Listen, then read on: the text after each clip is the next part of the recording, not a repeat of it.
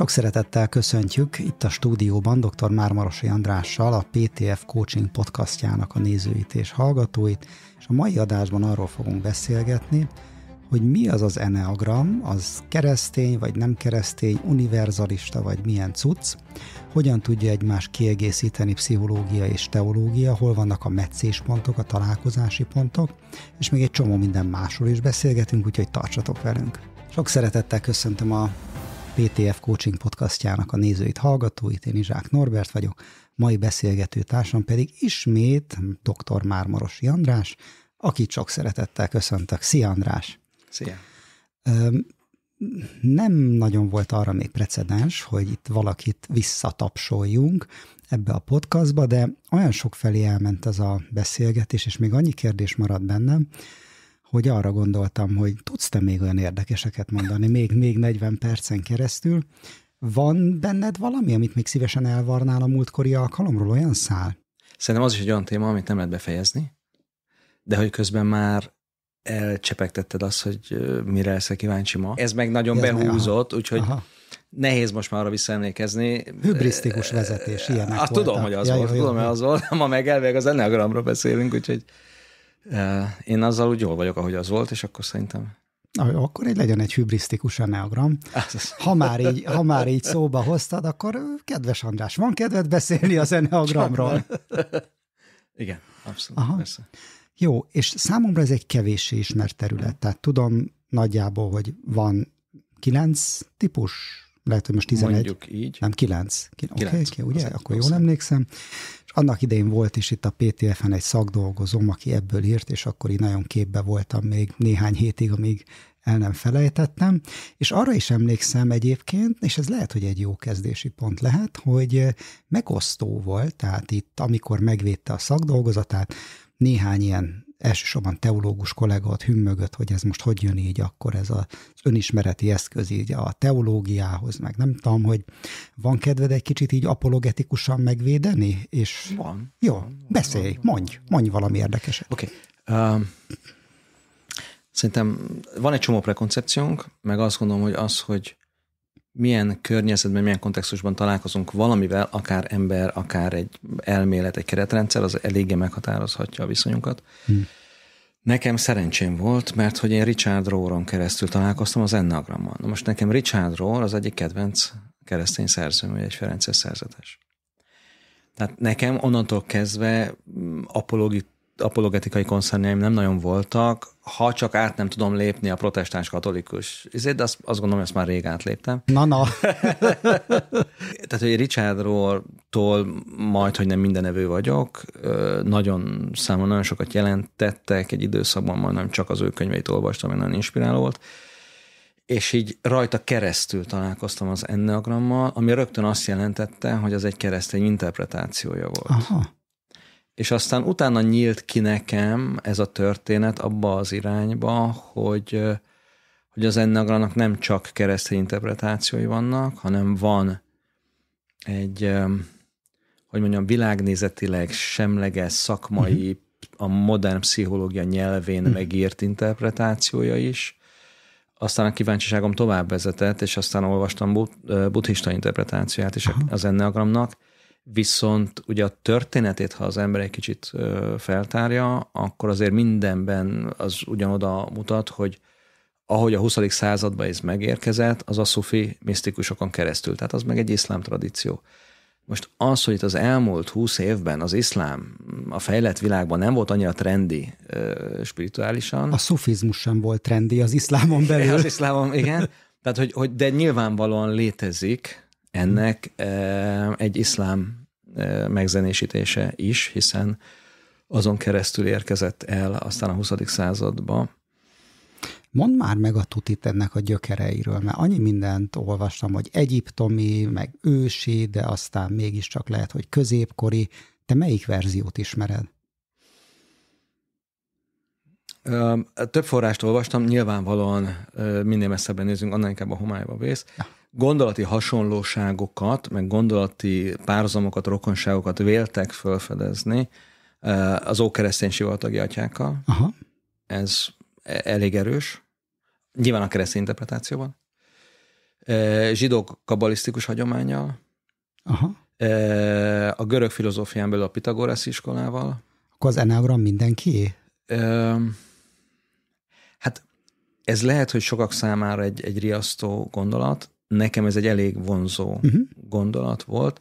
Nem abban az értelemben mindenkié, de hogy tudom, hogy ez talán megosztó lesz, de nekem ez tök fontos volt személyesen, hogy korá, én nem pszichológus vagyok, ugye közgazdász vagyok, de a szakmámnál fogva, tréner, szervezetfejlesztő, nyilván az alkalmazott pszichológiának bizonyos aspektusaihoz közel kerültem. Főleg, ami közkeletű tréningeken használt, személyiségekkel foglalkozó, leíró, mondjuk tipológiák. Soha nem éreztem magamat ezekben otthon. Soha nem találtam meg magamat bennük. És így utólag azt gondolom, hogy ennek van egy oka.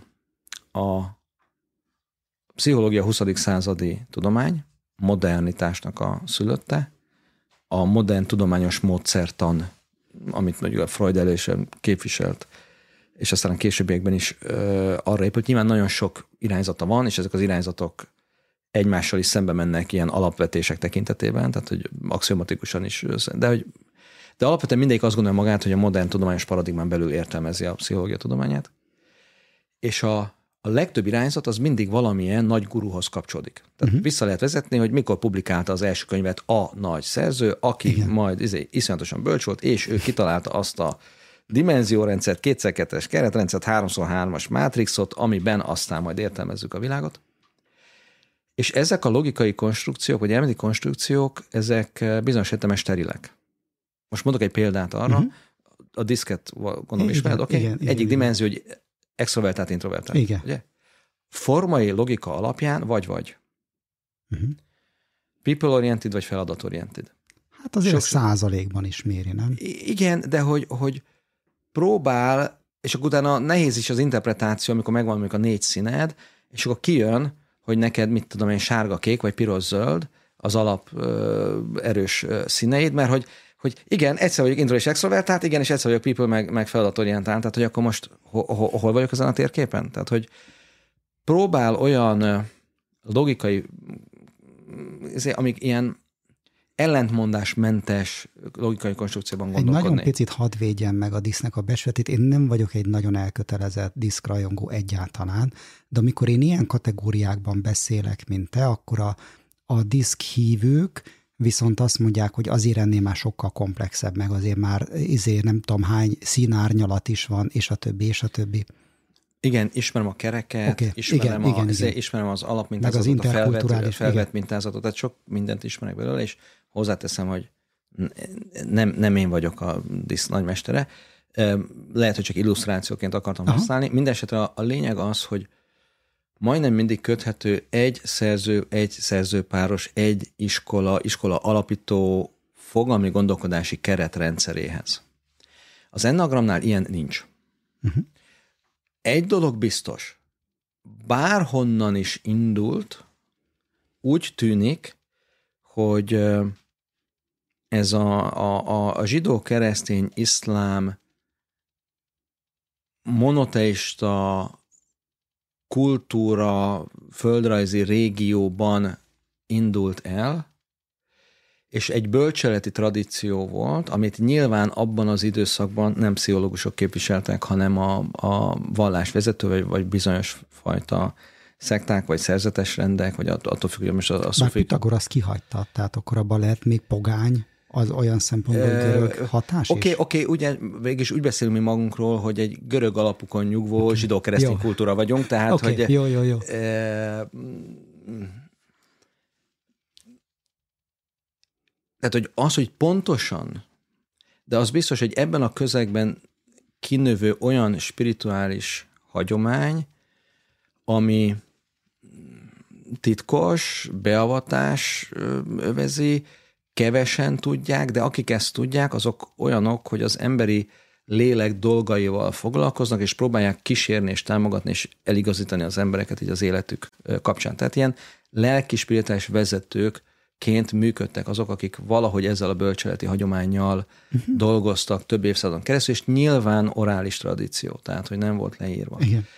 És ahogy megérkezik, azt dokumentálva és azt tudjuk, nem biztos, hogy kizárólag így érkezhetett volna meg, de így történt, történt meg, hogy a, a, az a fickó, aki a Gurdjiev, aki egy orosz ortodox, ezoterikus keresztényként definiálta magát, az 1900-as évek elején.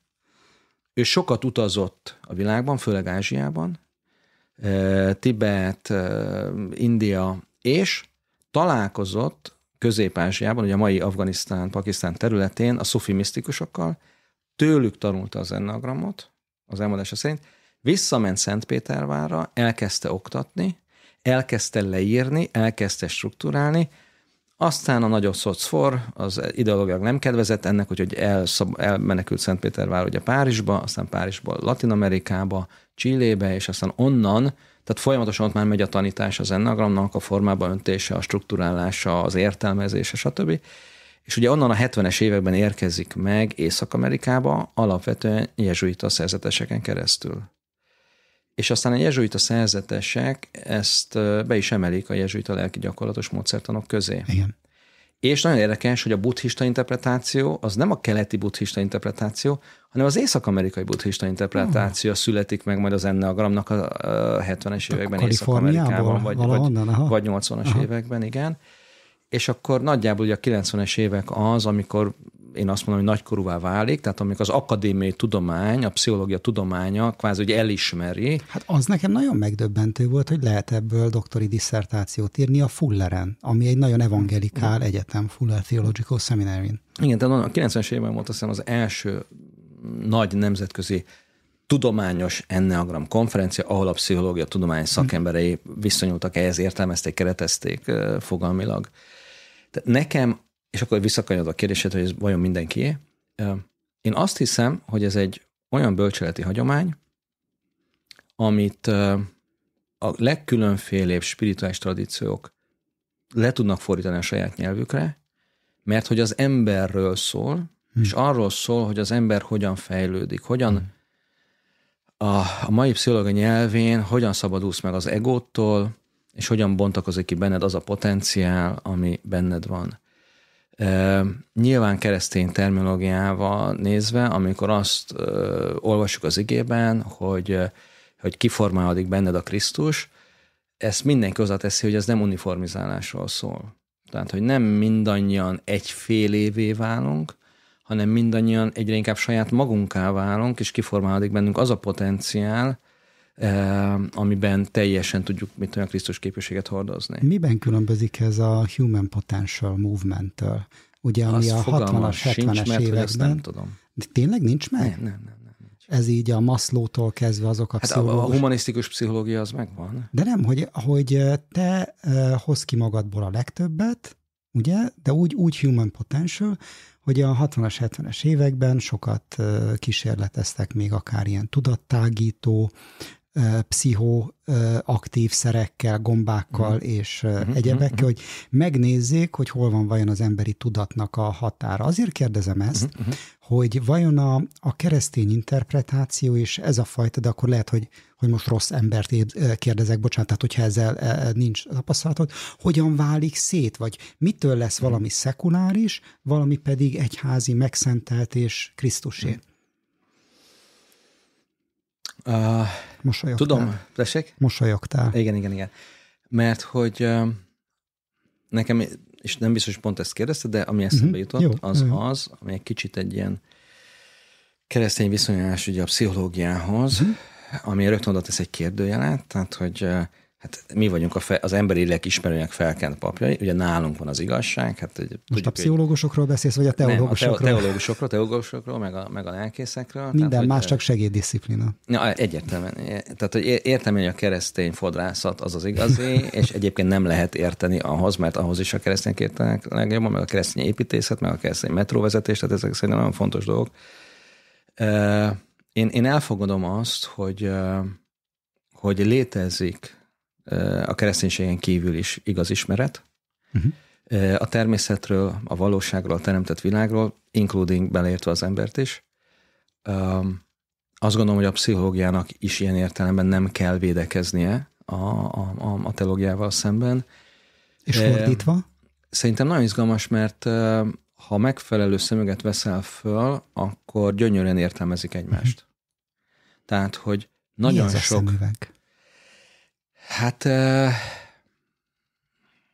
szerintem el kell, tehát, hogy előételt mentesen elmélyülsz mind a két disziplinában, és az, hogyha elég mélyre elmélyülsz benne, akkor észreveszed azt, hogy adott esetben sokszor más nyelven, de nagyon-nagyon hasonló uh-huh. dolgokról beszélnek. Tehát, hogy, hogy a megbocsátás például az egy teológiai fogalom, de nagyon sok keresztény embernek a tapasztalata az, hogyha ő ezt egy szimpla, egyszerű, kognitív döntésként kezeli, akkor ez nem működik.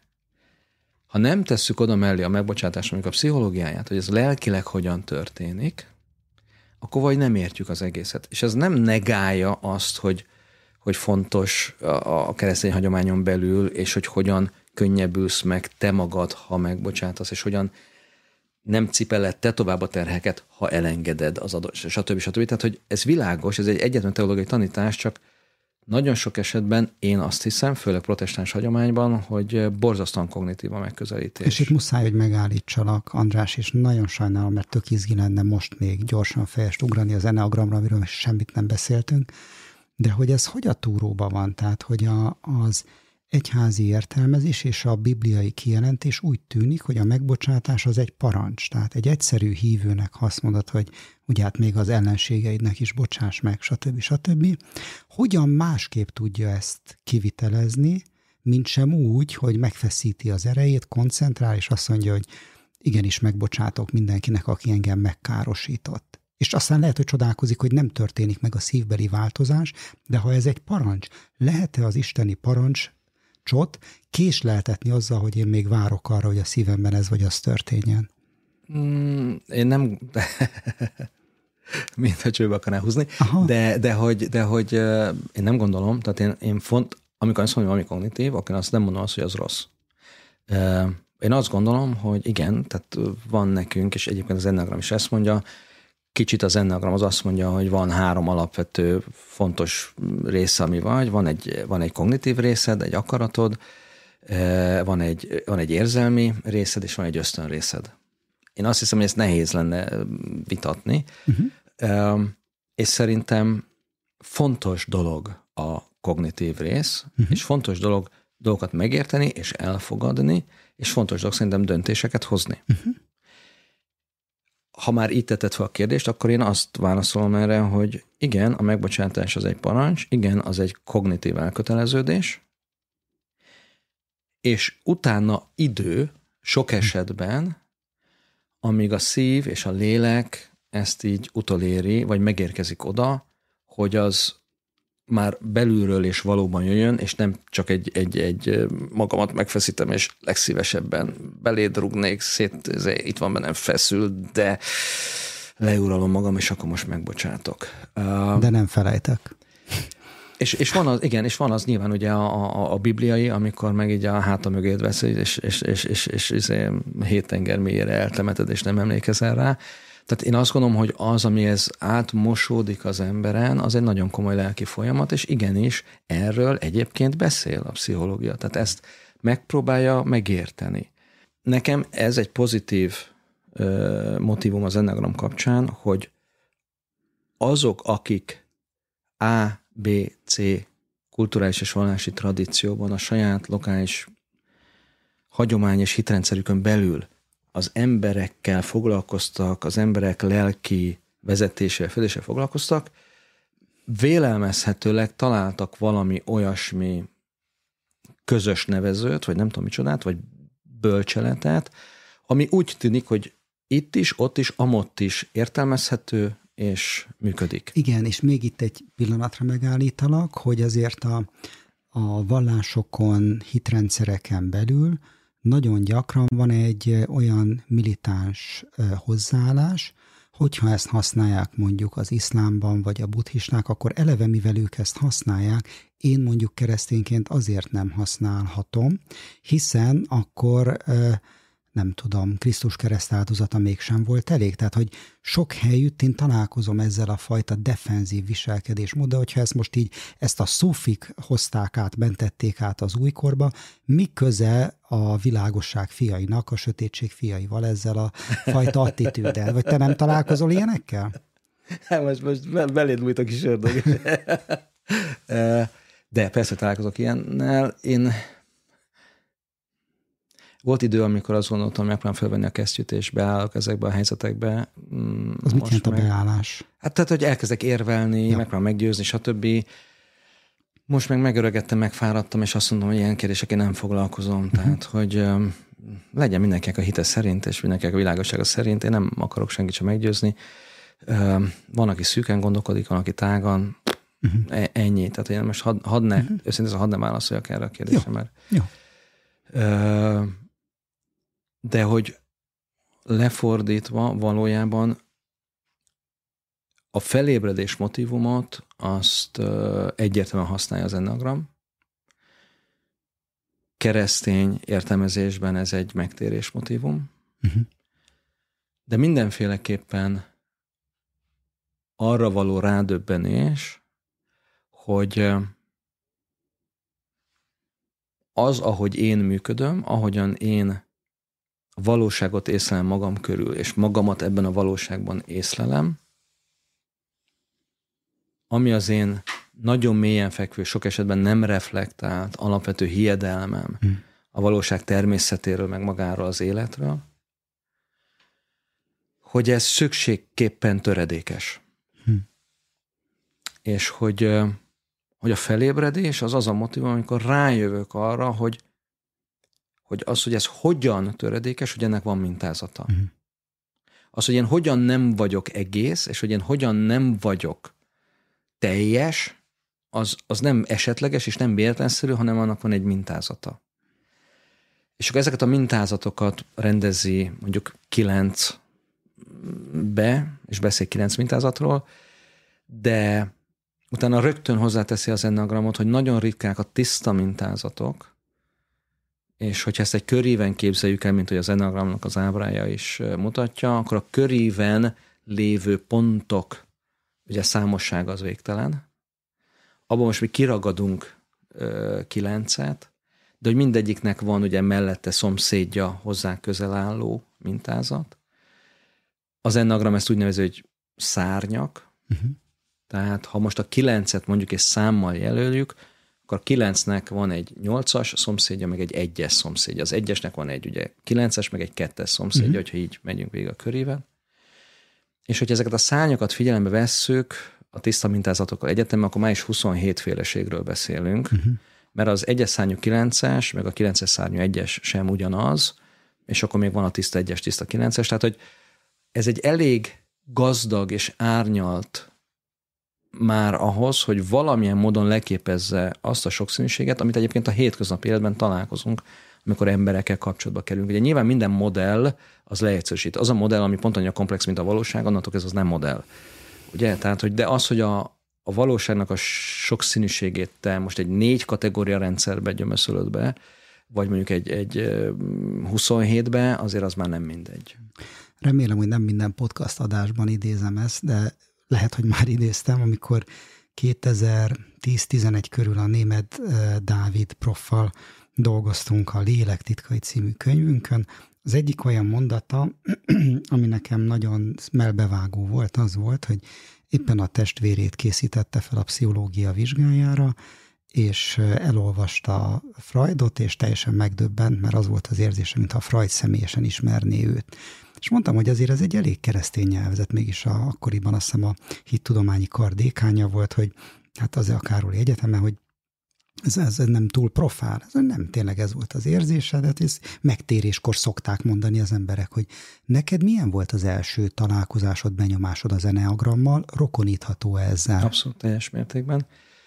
Uh, én azt mondom, akinek elpárolom, ez egy gyomorba vágó uh, élmény. Tehát, hogy uh, Pekemre most itt izé, országvilág előtt tehát coming out az ember, tehát hogy, hogy a könyv, az, a könyv az, az, az csak lineárisan tud felépülni, uh-huh. ugye, tehát mondatok egymást követik, hát el kell kezdened valahol, van egy bizony egyesek kezdés, akkor magyarázom, magyarázom, magyarázom, hogy olvasom a könyvet, mondom a felségnek, hogy hát ebből ez, abból az, abból az, ebből ez, és haladok, haladok, haladok, haladok már el, elolvastam, mint érted, 200 oldalt, 250 oldalt, míg a végén elérkezek a 9-eshez, és akkor a felségnek, hogy felejts el mindent, ez az. Um, hogy ez egy ilyen gyomorba vágó, tehát amikor azt tapasztalom, és ez az én szubjektív tapasztalom, mm-hmm. és azóta tudom, mert mások is visszatükrözték ezt, tehát nem csak az enyém, hogy a szövegben le vannak írva olyan mondatok, gondolatok, érzések, attitűdök, amiket te lehet, hogy soha nem mondtál még ki az elmúlt 40, 50, 30, nem tudom hány évben.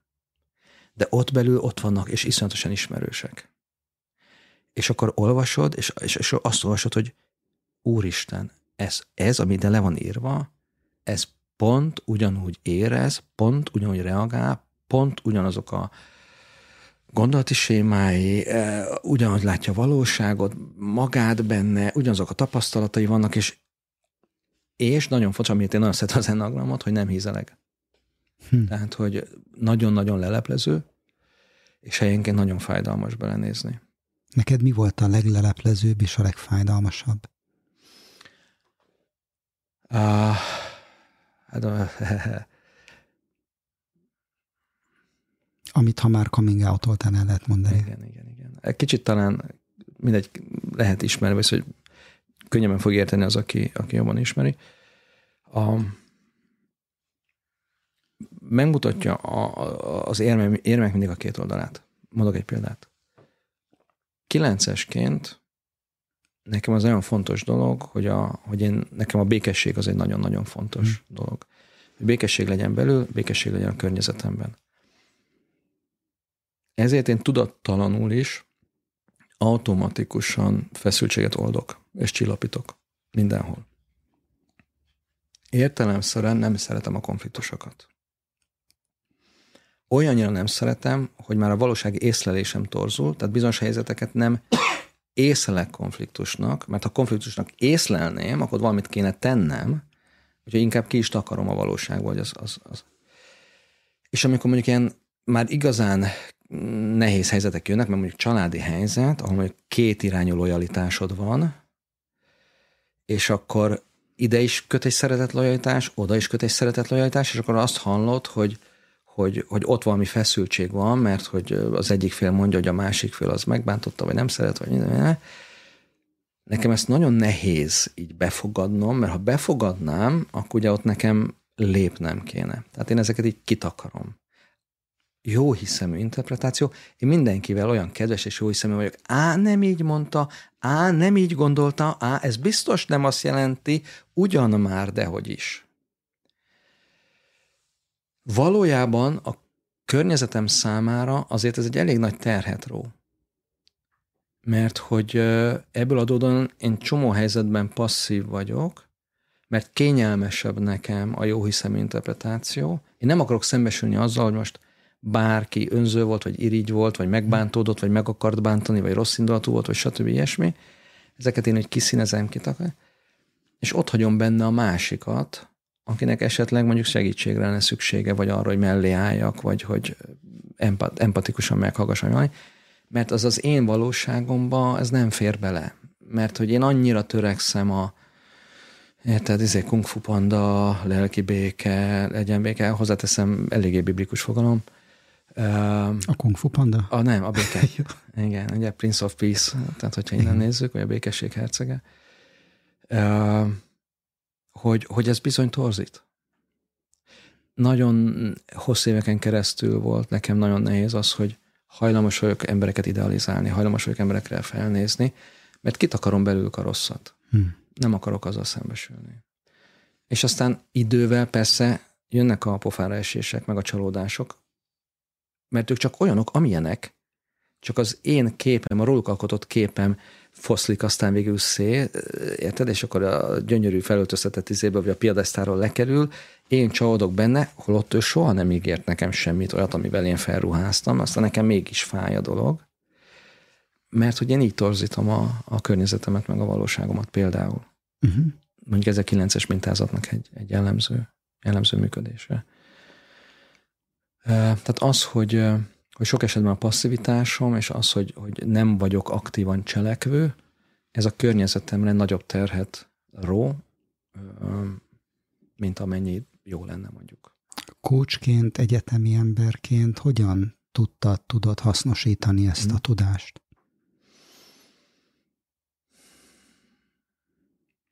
A, a, a, jobban tudom értelmezni kócsként a kérdést. Ugye egyetemi okay. emberként többnyire azért inkább hallgatókkal vagyok kapcsolatban, uh-huh. és gyakran nem kevéssel, hanem 20-30-40-nel, és nem olyan intenzív a személyes kapcsolat, tehát ott nem hiszem, hogy nagyon meg tudna jelenni. Abban persze megélem magam a tanárként, hogy uh, halogatós, utolsó határidős, határidő utános, uh, tényleg last minute típusú valaki vagyok a dolgozatjavításban, a mindenben, a mindenben, mindenben, mert hogy mert hogy akkor érkezik meg az energia, ami ahhoz kell. Tehát kell nekem a stressz, amit én majd akcióvá Ez is egy 9-es jellemző? Igen. Uh-huh. Igen, tehát hogy úgy írjuk le, hogy, vagy úgy írja le az enneagram, hogy viszonylag relatíve alacsonyabb energia szinttel létezik, más mintázatokhoz képest.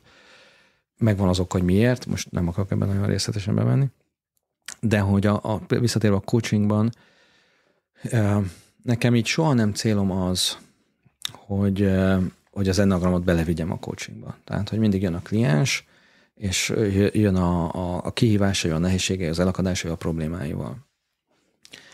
A, nekem az ennagram abban segít, hogy egyre tudatosabban tudok föltenni olyan feltáró kérdéseket, meg tudok húzni olyan összefüggéseket, ahol az a konkrét egyedi eset, az nekem belekerül egy, egy rendszerbe, egy szisztémába, és érthetővé válik ez így, most nem tudom, hogy ez kicsit félek, hogy homályos, hogy mondom. Nem, hogy ez hogyan segít, hogy benne tehát, van egy rendszerben. Igen, tehát hogy ez olyan, mint amikor egy, tudod, egy, egy puzzle darabot nézel, és akkor még nem tudod, hogy mi van rajta.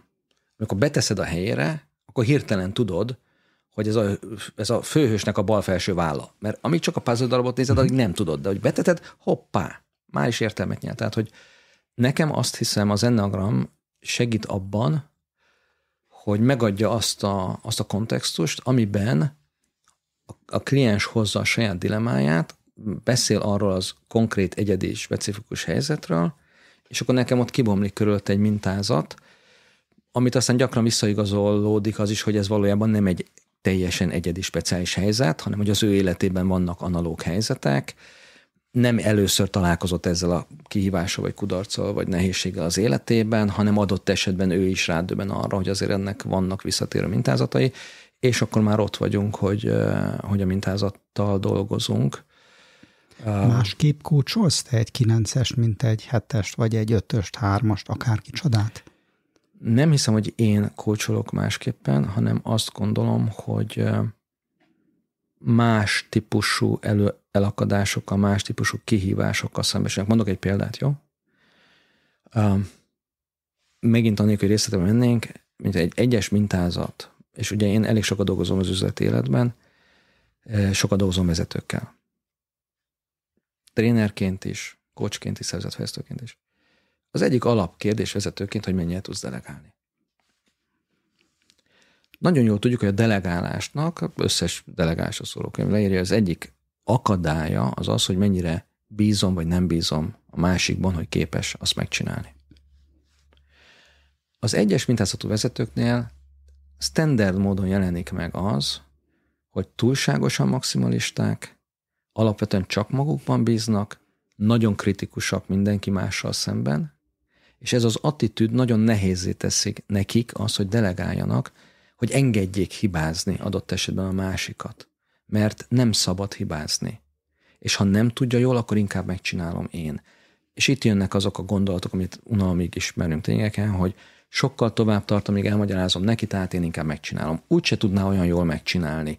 Megkaptam tőle az anyagot, aztán este dolgoztam, és aztán végig olyan lett, amilyenek én szeretném, mert nem volt képes megcsinálni rendesen. Ezek annyira panel mondatok, annyira standard mondatok, az adott ember életében ez egy nagyon fontos, és ezt én élem meg, ez az én egyedi érzé, csak amikor ebből már az N plusz kettediket hallod, akkor tudod, hogy Ez nem egy egyéni probléma, hanem ez egy típus probléma, és igen, egy egyes mintázatú vezetőnek ez egy jellemző kihívása, hogy általában mikromenedzsel, általában kontrollál, általában ö, ö, nagyon kemény mércéje van, maximalista, nagyon kemény elvárásokat támaszt a környezetében, gyakran csúszik bele abba, hogy workaholic legyen, mert hogy semmi sem elég jó, mert hogy nem lehet a munkát ott hagyni, mert hogy ezt be kell fejezni, tök mindegy, hogy mennyi, mikor van vége a munkaidőnek, de hogyha még nem vagyok kész, akkor még rá kell húzni.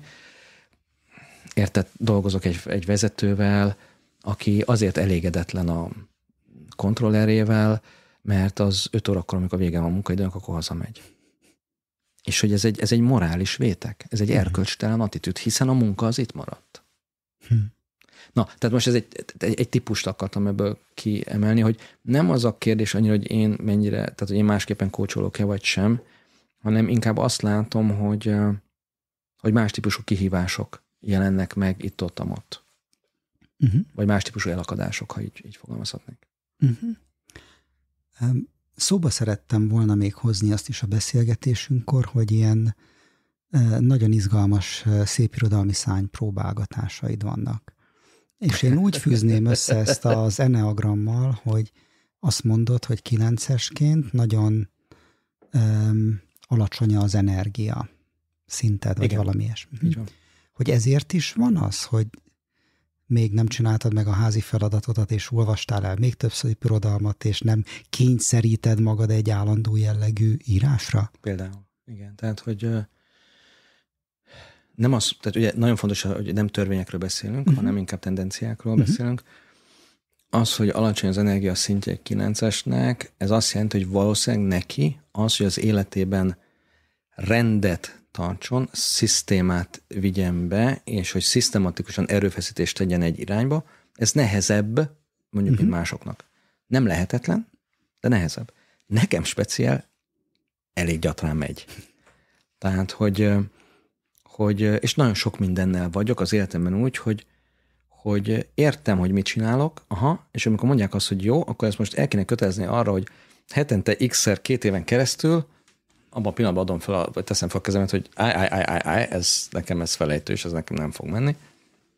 Itt az írásnál az első olyan szomorú gondolat volt, amit megosztottak velem így a, a mesterek, mint olyan Péter Gergely, hogy hát igen, a legtöbb író az azt mondja, hogy az írás az úgy működik, hogy állandóan minden nap ugyanakkor leülsz és ráalokálsz másfél-két órát.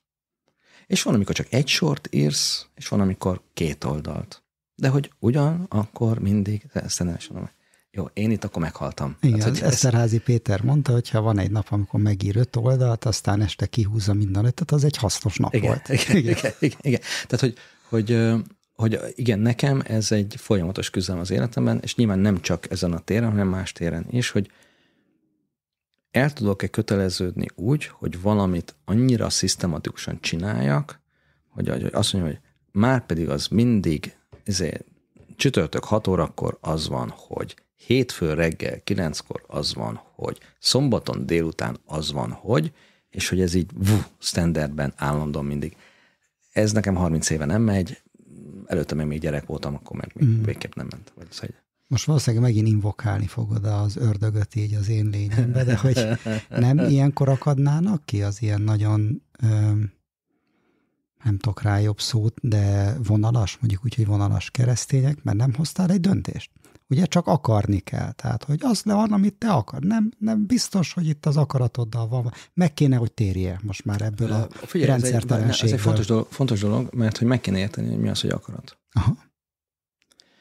Ugyanis, és akkor megint csak az enneagram, hogy mit mond erre az enneagram. A, az akarat az egy kognitív, tudati dolog. De a kognitív, tudati dolgainkban nincs energia. Azok olyan, mint a vasúti sín váltók. Aha. Jobbra, balra. Uh-huh. Eldöntöm ezt, eldöntöm azt, stb. De abból nem születik meg a cselekvéshez szükséges erő vagy energia. Tehát, hú, most nem akarok belemenni, itt, itt a hegymászós dolog, most itt azt nem akarok belemenni, de hogy, tehát, hogy vannak olyanok, amikor kognitív döntéseket kell hozni, de utána kell rohadt sok energiát bele tolni, hogy azon a vágányon maradjál is, amit aztán eldöntöttél. Az, hogy ez az energia honnan jön, ez nem innen jön. Uh-huh. Az energia az mindig az ösztönből jön. Igen, most a fejedre mutatná, hogy aki nem Igen, uh, igen. Tehát az, enne, tehát az, en, tehát a, a, hogy mondjam, az irányító központ az itt van. A, fej, fejben? A, és az, az irányító központ az fejben van. Ott eldöntöm, hogy merre megyek, eldöntöm az irányokat, eldöntöm a jót és a rosszat, eldöntöm, hogy mit akarok, eldöntöm, hogy de, de, de ezek itt vannak. De az az erő, ami ahhoz kell, hogy kitartsak a döntésem mellett, és hogy végigcsináljam, végigmenjek, az nem onnan jön. Az az ösztönből jön, az a gyomorból jön, az a zsigeri készítéseinkből jön. És itt van például az, hogy a 9-es ezekhez az energiákhoz nehezebben fér hozzá, mint más mintázatok. Tehát ezért nem, nem, nem foglalkoztam még ennagrammal, jártam egy ilyen terápiába, és akkor a, a terapeutám azt mondta nekem, hogy hát, hogy maga indíték szegény. ez, ez volt a diagnózis? Ez a diagnózis, igen, igen. Hogy, mert, hogy, mert hogy igen, kilencesként nehéz akarni. Uh-huh. Tehát, hogy másnak ez triviális, mint a levegővétel, a kilences mintázat az azt éli meg, hogy nekem nehéz akarni.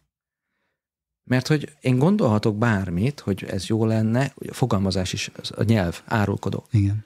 Nagyon sok a feltételes mód. Kéne, lenne, jó lenne. Szeretném. Szeretném. Uh-huh. Hú, de szeretnénk már évek Igen. óta elmenni egy uh, El Camino-ra. Uh-huh. Tök személyes dolog, tényleg. Aha. Hát döntsd el. Ugye? Igen. Ha nagy tétekben kéne fogadni, hogy vajon el fogok-e menni, vagy sem, nem biztos, hogy magamra fogadnék. Ugye? Tehát, hogy mert hogy szeretnék. De az az energia, ami ezt lefordítja konkrét cselekvésekké, és elhárítja az akadályokat, és akkor végig gondolja azt, hogy mennyi időt esek ki a munkából, mennyi időt nem keresek pénzt, ezt a sztorit el kell adni a családnak. De közben meg költök pénzt, mert azért nem ingyen van, tehát hogy ennek a nettó egyenlege pénzügyileg az mennyi. By the way, mennyit kell beletenni naponta? Hány kilométert? Fel vagyok én készülve fizikailag? Mennyi idő, amíg felkészülök rá fizikailag? És a többi, és a többi. Ez nagyon sok konzekvens, egy irányba történő újra meg újra döntés és elköteleződés, amihez energia kell. És ez az, ami mondjuk általában a 9-esnek kevesebb van.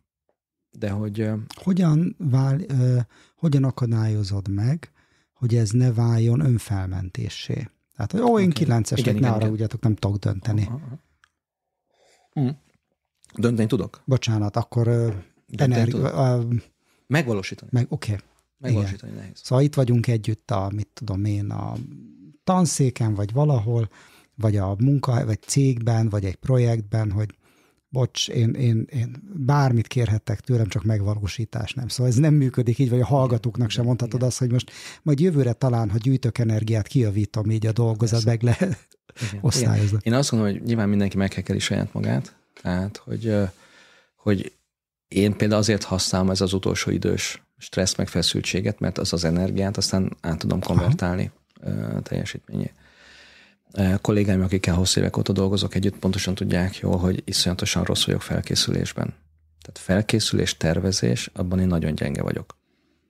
In situ, hmm. abban meg megjön az energia. Uh-huh mert hogy én ezt tudom használni. Tehát én az, abban, ott, ott már jön a stressz, ott már jön a feszültség, ott már jön, és akkor megvan. De az, hogy de hát volt előtte egy heted, abban az egy hétben nem volt ott az energia, uh-huh. hogy, hogy, hogy érted, hogy felkészüljek. Na mindegy.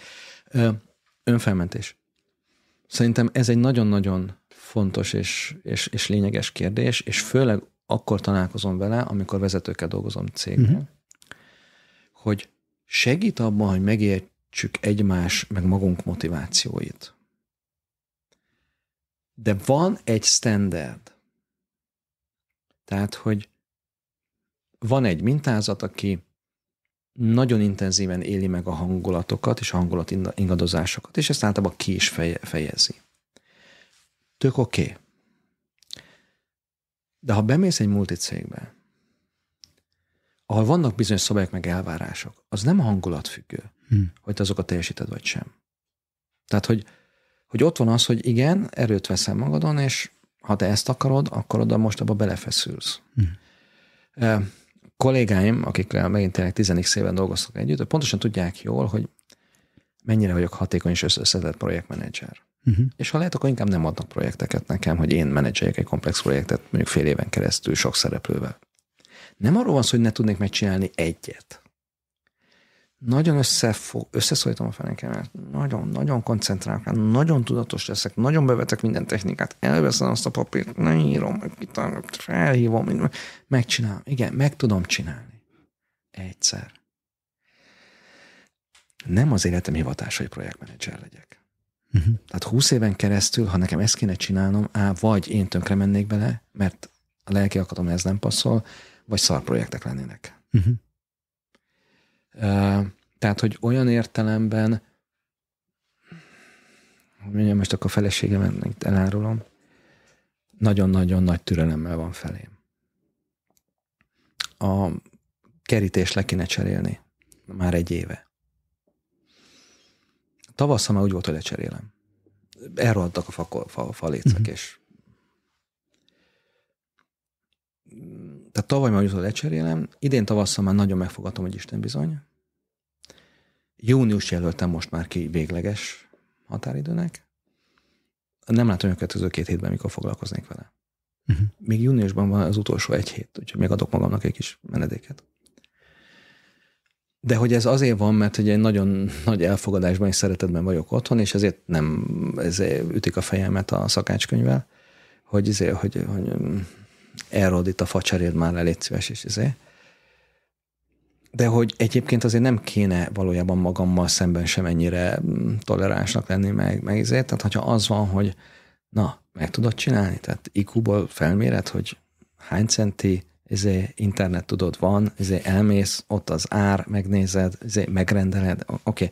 onnantól kezdve csak fel kell fúrni. Tehát, hogy nyilvánvalóan képes vagyok ezt megcsinálni, nyilvánvalóan rá tudom tenni magam, vagy rá tudom venni magamat, meg kell érkezni annak, hogy ezt mikor fogom megcsinálni. Egyébként biztos vagyok, hogy előbb-utóbb meg fogom csinálni, hogy ez ebben az évben vagy a következő évben történik el, azt nem tudom, de, de nyilvánvalóan meg lesz. De tehát, hogy szerintem a környezet az, akinek nem szabad, hogy adjon mindenre fölmentést. Nem tudom, érthető ez, amit próbálok, ez a, ez a kettőség, hogy empatikus vagyok, és megértem a másik működésének a, jellegzetességét, meg az ő speciális kihívásait, az ő speciális nehézségét, az, édő, az ő démonait, amivel ő küzd. Tudok nagyon empatikus lenni, de azért oda tudok tenni egyfajta elvárást, hogy oké, okay, azért szedd össze magad. Oké, okay, azért képes vagy ezt megcsinálni. Uh-huh. Uh-huh. Érthető. Érthető. De mi van akkor, hogyha a partnered is egy kilences, akinek ott van a vakfoltja, hogy hát igazából itt nincs konfliktus, mert hát szegény. Ő sem veszi. Figyelj, figyelj, e, e, ugye miután most elmeséltem, hogy van mondjuk kilenc, de ha mintázatok, a szárnyakat figyelme veszük, akkor akár 27 mintázat, és azért elég sok résztvevő jön úgy, hogy ő ott van, hú, neki nagy élmény, na de akkor a férjem, feleségem, és hogy tudod, hogy akkor mondd meg, hogy akkor most melyik pára melyikkel. Most, én most matekban nem vagyok annyira nagy, de hogy, hogy hányféleképpen lehet párba állítani, ezért szóval elég nagy számossága van ennek, és nincsenek triviálisan jó vagy rosszak, hogy az első válasz az, hogy nincs triviálisan jó vagy rossz, de az egyik jellemző az, amikor az ugyanolyanok vannak egymás mellett. Ebből barom egyszerű dolog következik. Semmi komplementaritás nincs a kettőben, ugyanazok a gyengeségeik vannak, és az a gyengeség az, hogy nagyon markánsan fel fog erősödni, hogyha két ugyan mintázatú ember van ö, egymás mellett. Érteni fogják egymást, azzal nem lesz gond, uh-huh. de nem lesz ott az a, az a komplementaritás, hogy az én, én hiányomat kipotolja az ő, az ő erőssége. Soha nem lesz kerítés. Hát van, van rá esély. Van rá esély. ha, ha így nézzük. Dr. Mármarosi András, köszönöm szépen. Ó, oh, kerítésre fejeztük. Mindennek kell, hogy legyen határa. Mindennek kell, hogy legyen határa. Oké, okay. jó, köszönöm.